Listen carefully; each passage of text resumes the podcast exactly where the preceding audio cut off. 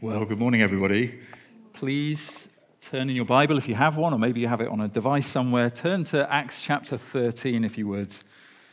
This morning, we are returning to our series in Acts, and we're going to be covering two chapters. So it's, it's a, uh, I guess, a slightly bigger portion than we normally do, which means there'll be a bit more of me reading the Bible and a bit less of me just speaking my own words. So uh, I guess that's good news anyway. anyway. Um, there's nothing better that we could do in this time than to hear God's word itself, uh, and then we'll explore it together as well. So, Acts chapter 13, and the title I've given to this morning's message is How to Keep Speaking About Jesus. How to Keep Speaking About Jesus. And I've decided that uh, after many long years of life, uh, I've got a birthday coming up soon, so I'm kind of all sort of melancholy and, and thinking about, oh, it's going so fast. But uh, I've come to the conclusion finally that I really like tasks that are simple, predictable, and have a clear end point to them.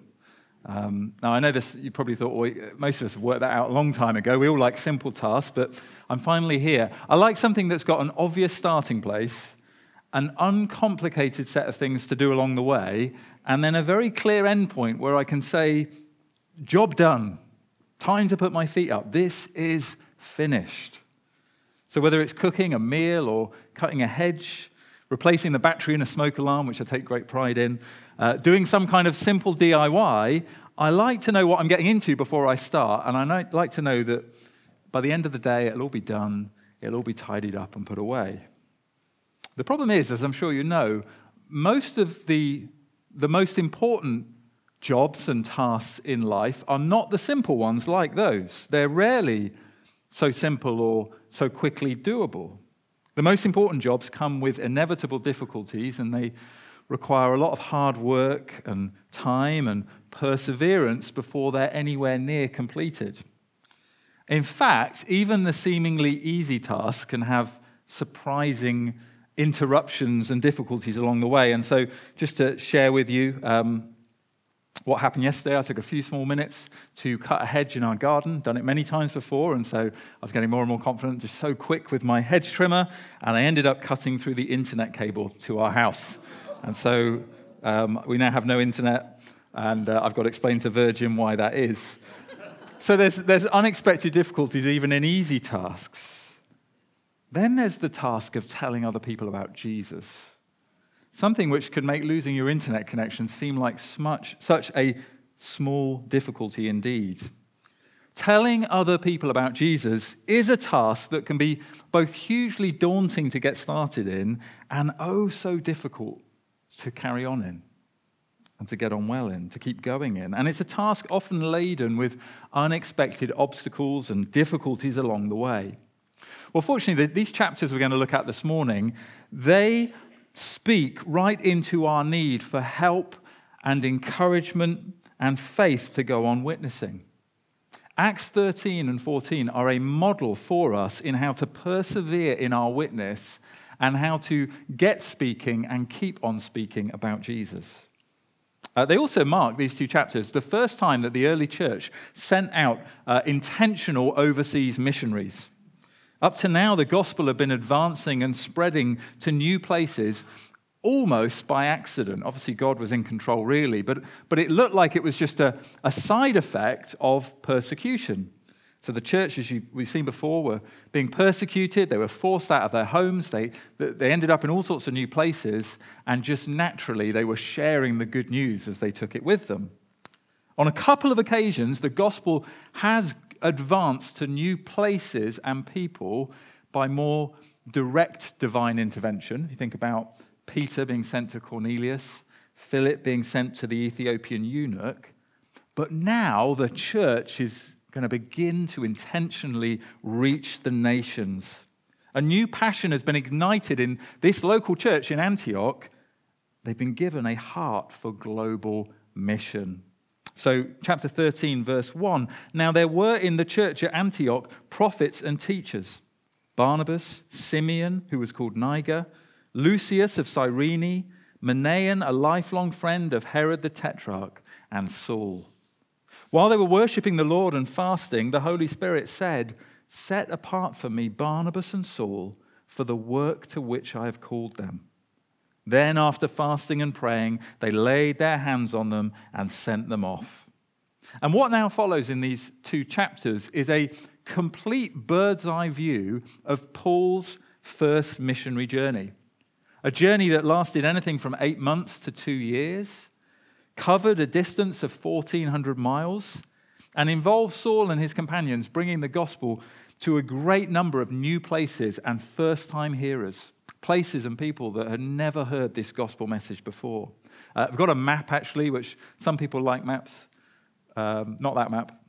Do we have another one, Sarah? Oh, there we go. I don't know if you can see that, but just to give you a little bit of a visual reference as to where they go in these over these two chapters, they follow the yellow line around all the way around to Derby. That's not the one up north in England.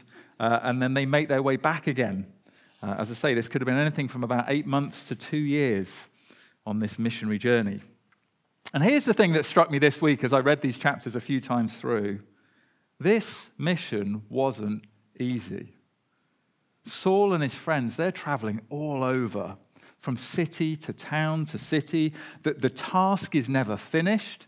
There's always more people who need to hear the gospel. And it's far from smooth sailing. Wherever they talk about Jesus, they're met with both openness and opposition. Wherever they go, some people receive the message with open arms, and others strongly reject it. And yet, Saul and Barnabas, they don't give up. They keep on going and they keep on sharing, which is why I think these two chapters are so full of helpful instruction. Yes, they're about the first overseas missionaries, but they also have so much to say to those of us whose mission field is across our street, or at the school gates, or down the road, or in our neighbor's garden, or in the supermarket, or in the workplace. The, these chapters are richly instructive for us because they deal with many of the same things that often make us reluctant to talk about Jesus. They give us a window into how to persevere wherever God is calling us to be witnesses, whatever difficulties or cables lie along the way. And so, the overarching question I kind of want to answer this morning is how did they keep going and how did they keep speaking about Jesus? How did they keep going and speaking about Jesus? And the answer, I think, is given us here in two ways. First of all, they didn't lose heart when they were faced with two common discouragements. And secondly, they were spurred on repeatedly by two compelling encouragements. So, my two headings this morning are simply two discouragements and two compelling encouragements. First of all, then, two common discouragements. The, the first discouragement that they encounter on their way is that of opposition. Wherever Saul and Barnabas speak about Jesus, they meet with some measure of opposition right from the very first stop off, which is on Barnabas' home island of Cyprus. So even when you go home to share about Jesus, doesn't always go smoothly. Uh, this, by the way, as well, just so we don't get confused, and I'll try not to flit around between the two names too much. This is the chapter where Saul starts to become referred to as well as uh, by, by, the name of Paul. So his Saul is his Jewish name, uh, Paul is his Greek or Roman name. And so now that he's truly on mission to the Gentiles, his name, we start to hear it more and more referred to as Paul. So, same person, Saul and Paul. Uh, but they're, they're on mission to the Gentiles, but there are Jews there as well. And so, he and Barnabas, they begin by witnessing in the synagogues. Look at verse 4. So, being sent out by the Holy Spirit, they went down to Seleucia, and from there they sailed to Cyprus. When they arrived at Salamis, they proclaimed the word of God in the synagogues of the Jews, and they had John to assist them. When they'd gone through the whole island as far as Paphos, they came upon a certain magician, a Jewish false prophet named Bar Jesus. He was with the proconsul Sergius Paulus, a man of intelligence, who summoned Barnabas and Saul and sought to hear the word of God. But Elymas, the magician, for that is the meaning of his name, opposed them, seeking to turn the proconsul away from the faith. So there they are. They are witnessing to all sorts of people, getting all sorts of responses. But Luke highlights for us two responses in particular. The first is from the proconsul himself. He's the governor of the island. His name's Sergius Paulus. And he's eager to hear the word of God. That must have been really encouraging, I think. We've arrived on the island, we're sharing the good news, and the governor himself wants to hear more. But on the other hand, you have this magician, Bar Jesus, also called Elymas. And not only does Elymas not want to hear the word, he doesn't want Sergius Paulus to hear the word either. And maybe we've met people like that ourselves or come across them online. People who are not only opposed to the Christian message personally, but they also are passionate about making sure nobody else pays attention to it either. People who actively promote uh, their atheism or their anti Christianism, and they actively seek to turn other, way, other people away from Christianity as well. And I think there's all sorts of reasons why someone might do this. Uh, it could be pride, sometimes it's greed, sometimes it's for attention, sometimes it's so they can remain unchallenged in a particular sin or a particular lifestyle. Here, it's almost all of those things for Elymas because he, set, he has set himself up on this island as the prophet of the island. He is the sage, the guru, the influencer for others to follow. He has built his identity on being looked up to and listened to and consulted and admired for his great wisdom. And up to now, it's been working really well for him. He's had the ear and attention and the admiration of people in high places. And he is not prepared to let Paul and Barnabas get in the way of that. The way that Luke describes Sergius Paulus is interesting as well. He uses this really complimentary term. He calls him a man of intelligence or understanding. He's a man already looking for something more than the, the world around him and the culture around him can offer him.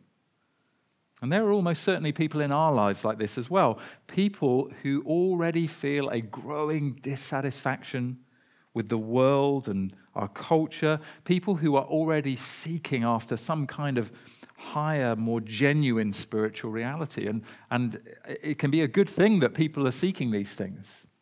It might be we don't realize some of, the, some of our friends, our neighbors, our family members, already their hearts are restless like this. But unfortunately, the world is also full of Elymases, people who are ready to exploit that spiritual hunger with all sorts of mumbo jumbo and man made philosophies and even cult like or occult practices to lure people in. And that's why, as we're going to see now, Paul does not hold back in calling out Elymas for the deceiver and the false prophet that he is. Uh, just listen to what he says to him. Have a look at verse 9.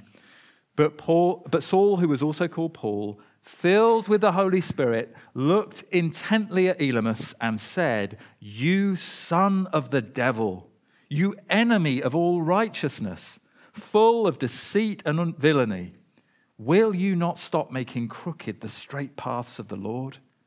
And now, behold, the hand of the Lord is upon you, and you will be blind and unable to see the sun for a time. Immediately, mist and darkness fell upon him, and he went about seeking people to lead him by the hand. Then the proconsul believed when he saw what had occurred, for he was astonished at the teaching of the Lord. Now, at first glance, we might think, Paul, you're being a bit harsh with Elymas. Shouldn't he have been gentler to Elymas as well to win him over? Well, you see, false teaching is a wicked business. Paul knows eternal souls are at stake here, particularly the soul of Sergius Paulus. This is deadly serious. And so, Saul, a man whose heart is full of love and compassion for the lost, is also not afraid to call out false teaching where he sees it. And nor should we be when there are souls at stake. Paul is very prepared for the fact that the truth claims of the gospel will sometimes clash hard with worldly philosophies and those who hold tightly to them. And while Paul's not looking to create conflict, that's not on his agenda at all. He doesn't flinch or run away when opposition or false ideas seem to surface in response to his message. And that's a good thing that he doesn't run because there is more opposition to come. Verse 13. Now, Paul and his companions set sail from Paphos and come to Perga in Pamphylia. And John left them and returned to Jerusalem, but they went on from Perga and came to Antioch in Pisidia. And on the Sabbath day, they went into the synagogue and sat down.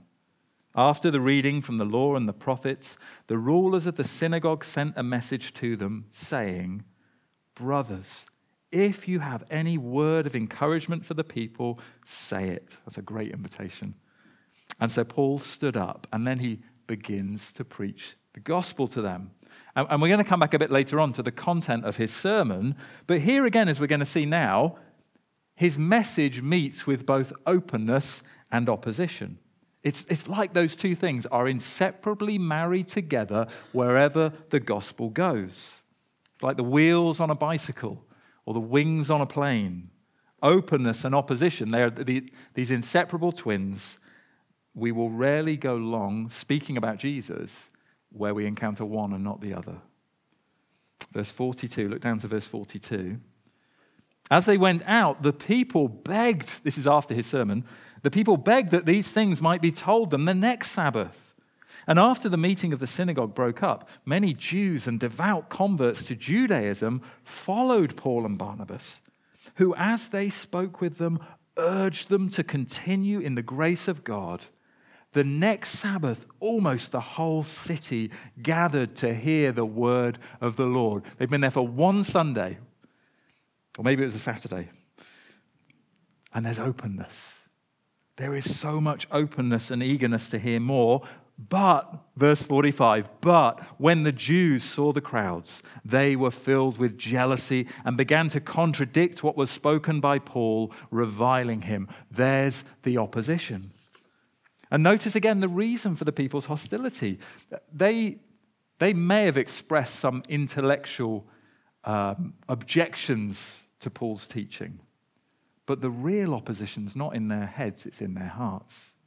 It's rooted in pride, and Luke tells us in jealousy. The gospel threatens their reputation, their popularity. The gospel makes them jealous. But Paul and Barnabas are neither surprised nor dissuaded. Verse 46 And Paul and Barnabas spoke out boldly, saying, It was necessary that the word of God be spoken first to you, referring to the Jews. Since you thrust it aside and judge yourselves unworthy of eternal life, behold, we are turning to the Gentiles. For so the Lord has commanded us, saying, I have made you a light for the Gentiles, that you may bring salvation to the ends of the earth. And when the Gentiles heard this, they began rejoicing and glorifying the word of the Lord, and as many as were appointed to eternal life believed. And the word of the Lord was spreading throughout the whole region. More openness. But the Jews incited the devout women of high standing and leading men of the city, stirred up persecution against Paul and Barnabas, and drove them out of their district more opposition. Verse 51 But they shook off the dust from their feet against them and went to Iconium. And the disciples, think about all that's just been going on and what they've been experiencing openness and opposition. Which way is their mood going to go as they reflect on what's happened? The disciples were filled with joy and with the Holy Spirit. Now, at Iconium, they entered together into the Jewish synagogue and spoke in such a way that a great number of both Jews and Greeks believed. But the unbelieving Jews stirred up the Gentiles and poisoned their minds against the brothers. So they remained for a long time. Again, there's opposition. They don't run, they stay, speaking boldly for the Lord, who bore witness to the word of his grace granting signs and wonders to be done by their hands. But the people of the city were divided. Some sided with the Jews and some with the apostles.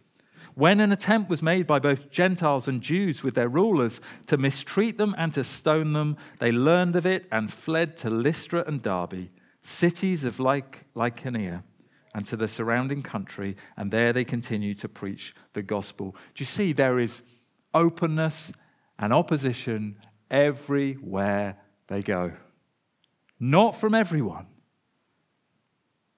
but always openness with some people and opposition from others. But they, in all of this, are not discouraged. They are not discouraged, they are filled with joy and filled with the Holy Spirit, and they go on speaking. So that's the first potential discouragement they, they encountered opposition, but it didn't discourage them. The second potential discouragement is misunderstanding. Sometimes, and maybe you've experienced this, when we try our very best to explain the gospel to someone, think about one of those occasions where uh, you've had a sort of an open door, maybe someone's asked you the question, they're genuinely intrigued and interested, and you've tried to explain it to them, and they've come away, at least initially, with completely the wrong end of the stick. And we might think in those moments, well, the problem's obviously with me. I haven't done a very good job of explaining this. I, I, I, obviously don't understand it well enough myself, or I haven't found the words to do it. But even Paul the Apostle had this problem. Chapter 14, verse 8. Now at Lystra, there was a man sitting who could not use his feet. He was crippled from birth and had never walked he listened to Paul speaking. And Paul, looking intently at him and seeing that he had faith to be made well, said in a loud voice, Stand upright on your feet. And he sprang up and began walking. And when the crowd saw what Paul had done, they lifted up their voices, saying in Lycaonian, The gods have come down to us in the likeness of men. Barnabas they called Zeus, and Paul Hermes because he was the chief speaker. And the priests of Zeus, whose temple was at the entrance to the city, brought oxen and garlands to the gates and wanted to offer sacrifice with the crowds. This is a mess, isn't it? This is getting very complicated and confusing. But when the apostles Barnabas and Paul heard of it, they tore their garments and rushed out into the crowd, crying out, Men, why are you doing these things? We also are men of like nature with you. And we bring you good news that you should turn from these vain things to a living God who made the heaven and the earth and the sea and all that is in them. In past generations, he allowed all the nations to walk in their own ways. Yet he did not leave himself without witness, for he did good by giving you rains from heaven and fruitful seasons, satisfying your hearts with food and gladness. So Paul tries to explain to them no, no, my message, you can't bring your own religion into this and mix it all together. This is something new. I'm preaching to you the real God, the God who made the heavens and the earth, and I'm inviting you to come and worship him. Verse 18 even with these words, they scarcely restrained the people from offering sacrifice to them. So, if you've ever thought that the confused look on people's faces as you try to explain something of the gospel, if you've ever felt like that was down to you, not explaining it well enough, well, don't be so sure. Paul and Barnabas, they were missionaries. Paul was an apostle. I'm sure their gospel presentation was excellent. But even they couldn't get this audience in Lystra to grasp their message. And in fact, rather than being able to bring this crowd of people to a place of worshiping Jesus, they could scarcely restrain them from offering sacrifices to Paul and Barnabas. Even worse, while they couldn't get through to the Lystrans with all of their hard efforts, the people that had chased them out of the last city have no problem whatsoever in very quickly convincing, persuading the Lystrans to turn on Paul and stone him. Verse 19. But Jews came from Antioch and Iconium, and having persuaded the crowds, see, they just swooped in, maybe just said a few words, they've turned the whole crowd against them. Having persuaded the crowds, they stoned Paul and dragged him out of the city, supposing that he was dead. And maybe again, you've had a similar experience where you've taken great time and effort to systematically explain the gospel to someone, and you think you're getting somewhere, only for someone else to come along, or, or maybe they pop home and they come back and they go, Well, I found now this web page on the internet. And, and in a few words, somebody has completely diverted their attention or persuaded them that Christianity is just a load of rubbish, and immediately they're persuaded by flimsy arguments like those. That it can be so frustrating, can't it? Yet in all of this, Paul and Barnabas are neither discouraged nor dissuaded. Again and again, Luke tells us they keep on going, seizing opportunities to speak about Jesus, and even doing so joyfully, even in the face of so much misunderstanding. So, a question what can we learn from their experience so far?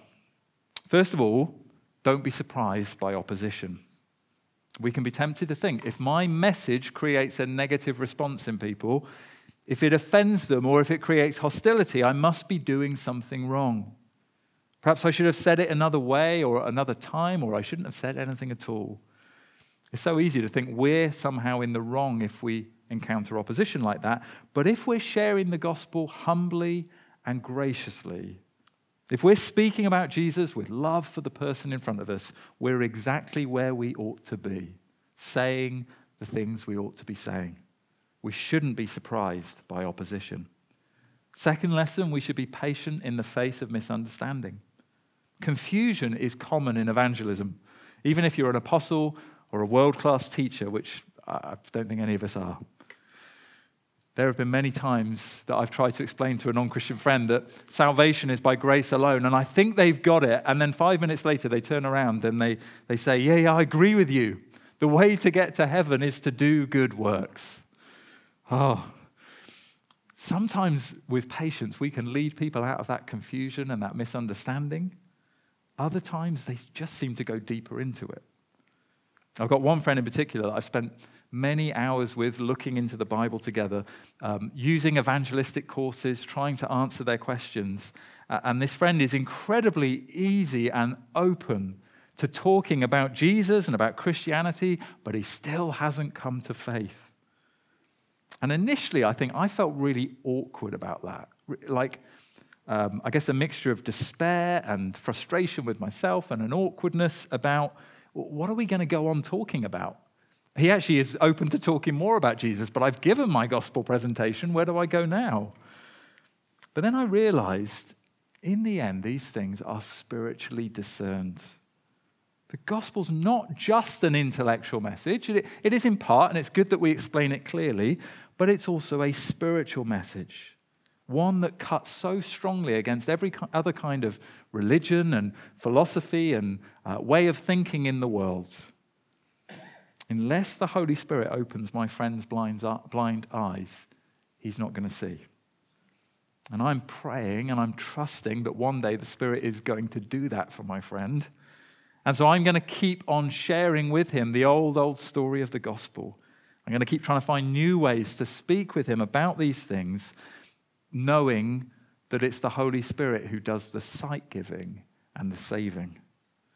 Our task is simply to keep speaking and praying with patience, not despairing, not giving up, being patient in the face of confusion and misunderstanding. And the third thing we can learn from what we've seen so far this morning is the importance of maintaining our joy in the gospel. Because, in spite of all that opposition and misunderstanding, as I've said, what we see in Paul and Barnabas on every occasion is a sweetness of joy and a boldness and much thanksgiving. And so the question is, and this is kind of the question I suppose I want to answer in our remaining time where does that unshakable joy for the mission come from?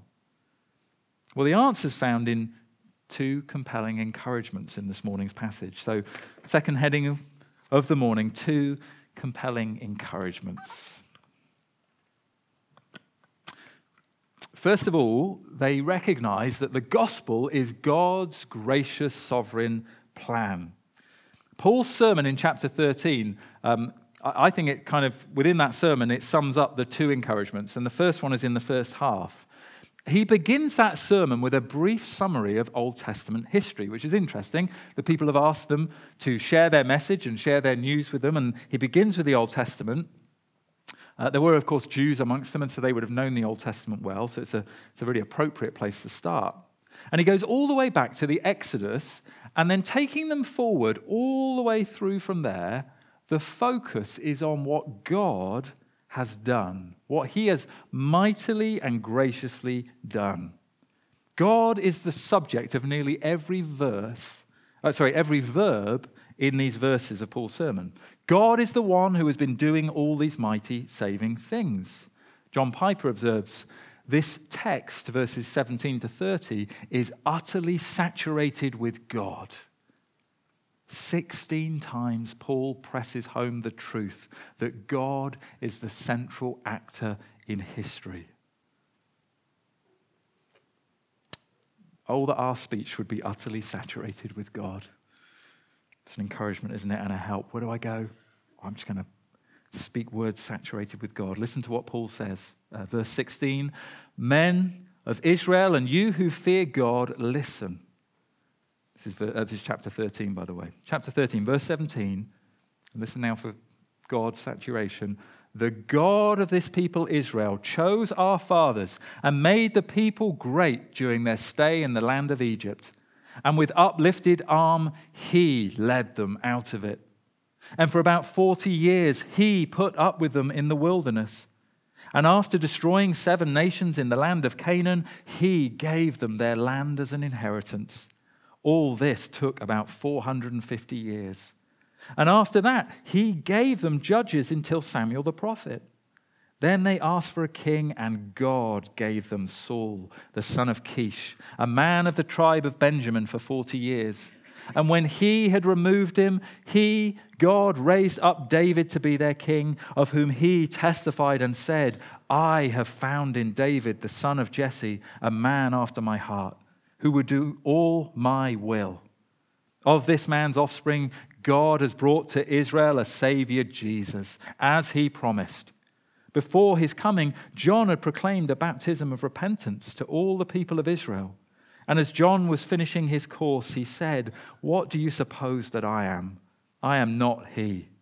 No, but behold, after me one is coming, the sandals of whose feet I am not worthy to untie brothers, sons of the family of Abraham, and those among you who fear God, to us has been sent the message of this salvation. For those who live in Jerusalem and their rulers, because they did not recognize him nor understand the utterances of the prophets, which are read every Sabbath, fulfilled them by condemning him. And though they found in him no guilt worthy of death, they asked Pilate to have him executed. And when they had carried out all that was written of him, they took him down from the tree and laid him in a tomb. But God raised him from the dead. Our message, Paul's message, is all about what God has done. Not about what we think, but about what God has done. God is the central anchor through all of human history. God is sovereign over every part of his salvation plan, including the part where many will believe. Here's why there aren't just two common responses to the gospel in these passages um, uh, opposition or misunderstanding. No, no, there are three. And this is why there is also this response of belief. We can be certain that some will believe when we speak about Jesus. Sergius Paulus believed. The Gentiles in Pisidian Antioch believed. A great number of both Jews and Greeks in Iconium believed. Many in Derbe became Christ's disciples because they believed. And in fact, by the end of chapter 14, so many people have believed along this journey that churches have been established in every place. And on the return journey, Paul and Barnabas are stopping off at pretty much every one to establish them and strengthen them because God has sovereignly saved so many people through their message. Wherever the gospel goes, even from us, wherever Christians speak about Jesus, there will be people who believe. And that's because nothing can stop God's gracious sovereign plans. It is God who saves. No wonder then that when they finally get back home to their uh, home church in Antioch, Paul and Barnabas don't say, hey, listen to what we've been doing. Chapter 14, verse 27, they declared all that God had done and how he had opened a door of faith to the Gentiles. Chapter 13, verse 48, as many as were appointed to eternal life believed. Some Christians don't like the doctrine of God's sovereignty in salvation. But the truth is, it's the ultimate confidence builder that some people we witness to will in, undoubtedly come to faith and believe. The knowledge that God opens blind eyes and stony hearts that is what compels us to go. That God ordains that some will believe. There is no greater encouragement to speak about Jesus. One of my favorite books on evangelism is called um, evangelism and the sovereignty of God. And in that book, J.I. Packer talks about how it's the knowledge of God's sovereignty and salvation that drove forth the missionary movement back in the 17 uh, and 1800s. It's that knowledge of God's sovereignty and salvation that has been fuel for Christian mission for 2,000 years now and will continue to be so. That's the first compelling encouragement that we find here to keep speaking. That God is sovereign in salvation. He has already appointed that some will believe in response to our message, meaning that we will never be fruitless if we speak of Jesus. The second compelling encouragement, the final one this morning for Paul and Barnabas, is this the sheer breathtaking goodness of the gospel. That's what the second half of Paul's sermon reveals the sheer breathtaking goodness of the gospel. See, where you and I might, I'll speak for myself, where I might sometimes go in very tentatively with someone and even apologetically to them as I, oh, there's an opening for the gospel here, but well, I think you'll find this good news. I, I think this is good for you to hear. Paul's not tentative. Paul can't speak passionately enough about all of its glorious benefits and about all that God in Christ has done. He cannot speak passionately enough. Just listen to how he speaks about Jesus. Uh, chapter 13, verse 32. And we bring you the good news. It's good news that what God promised to the fathers, this he has fulfilled to us, their children, by raising Jesus. As also it is written in the second psalm, You are my son, today I have begotten you. And as for the fact that he raised him from the dead, no more to return to corruption, he has spoken in this way I will give you the holy and sure blessings of David. Therefore he, therefore, he says also in another psalm, You will not, not let your Holy One see corruption. For David, after he had served the purpose of God in his own generation, fell asleep and was laid with his fathers and saw corruption. But he, Jesus, whom God raised up, did not see corruption. And then he gives the most incredible invitation Let it be known to you, therefore. And this is the invitation we get to give to other people. Let it be known to you, therefore, this person standing in front of me, that through this man forgiveness of sins is proclaimed to you, and by him everyone who believes is freed from everything from which you could not be freed by the law of Moses. Freedom, forgiveness, grace, not law, for everyone who believes. Isn't this the best message of good news there could ever be? Could we ever find a greater, kinder, more loving message to pass on to other people? And yet, how easy it is to forget that in that awkward moment of witness to forget how this message that suddenly seems so hard really is the best invitation in all the world. People hand out invitations every day, don't they, to all sorts of things. Uh, come round for dinner, come and watch a movie, come out for a coffee. People stand on street corners with leaflets. Uh, come and eat here, come and study here, come shop here, come make money over here. Everyone, every day, issuing invitations and extolling the worth of what they have to offer. But no other invitation in the world compares to God's invitation on our lips here. Come to Jesus, receive forgiveness, and be set free. The older I get, there we go, it's happening again. The more I'm convinced that one big secret to the Christian life, humanly speaking, uh, whether it's in marriage or parenting, friendships, pursuing holiness, or speaking about Jesus. The thing that so often determines whether I'm doing well or not well, positively or, or, or, or poorly in these things, is whether I'm still captivated and besotted with Jesus whether I'm overwhelmed again today by the sheer, unadulterated goodness of the gospel. Whether, I'd, and I'd forgotten this week, Pete was going to read from 1 Peter at the beginning, whether that, that inexpressible joy still captures my heart.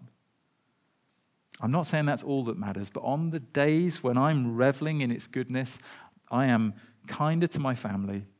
I am more loving and patient towards my friends, and I am more confident in speaking about Jesus. I just am.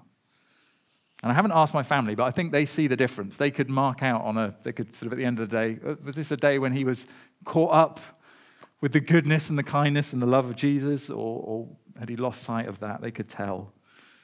At the end of the day, maybe they say, hey, dad's coming home. He's coming home from the office, but is he sighing or is he singing? And some days he's sighing and some days he's singing. And literally doing both those things. And those make for two very different kinds of evenings in our house, whether I come home sighing or singing. It's not about what's gone on in the day or in our lives either. It's about whether or not my heart and our hearts are more aware of our difficulties or more aware of the sheer breathtaking goodness of God's love for us in the gospel. That's the thread that's running through these two chapters, I think. Remembering that mind blowing goodness of the gospel is what kept Paul and Barnabas fueled with a stubborn, dogged, joyful perseverance in the face of every discouragement. That's what continues to compel Christians to cross the street and cross the world to make Jesus known. That's what compelled the church in Antioch to send out and support Paul and Barnabas to go overseas, while the rest of them stayed at home and continued to, to cross the street on that same mission. That's what compelled Paul, so bruised and battered by his stoning in Lystra that the crowds had to drag his lifeless body out of the city and they left him for dead. That's what compelled him to rise up from the ground and, in spite of the pain, not go home and call it a day, but instead set out on a 60 mile trek to Derbe the next day to tell more people the good news. Tony Merida writes Paul could not get over all the gospel meant forgiveness, freedom, justification, the presence of the Holy Spirit, adoption, reconciliation, future resurrection, and participation in the kingdom that will have no end. Because of the glorious nature of the gospel, Paul couldn't stop preaching it, even if that meant suffering. The good news compelled him. See, it wasn't stoic resolve that compelled him, it was gospel joy. And therefore, the more captivated and besotted we are with Jesus, the more in love we are with the message of what he's done, the more our fears will melt away. And the more compelled and encouraged we will find ourselves to speak about him and tell others about what he has done for us and what he offers to do so graciously for them too. Why don't we take a moment now? Let's, let's sit quietly and pray that our hearts would be more captivated by our Savior than they, than they were when we walked in, or even where they are now. Because maybe we sit here and we think, my heart's not there right now. It is not captivated and besotted with my Savior. Well, there is one who can help us. There is a Spirit who can do this in our hearts. So let's take a moment, pray that we would be captivated by Him and full of overflowing joy in response to what He's done.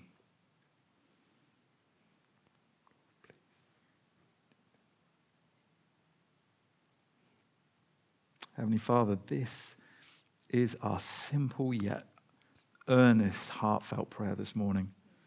Lord, that our hearts would be even more captivated by your love. Lord, that we would be even more enraptured by the, the sheer breathtaking goodness of what you have done for us through your Son. Lord, may our lives be characterized by gospel joy. Lord, we, we, we perhaps feel so far from this, and yet we long for this. Lord, we know you can do mighty things in our hearts. Give us gospel joy, we pray. May it be a joy that overflows with great resolve to speak about Jesus and to go on telling others about him. And Lord, we do pray, help us not to be discouraged or dissuaded by opposition or misunderstanding.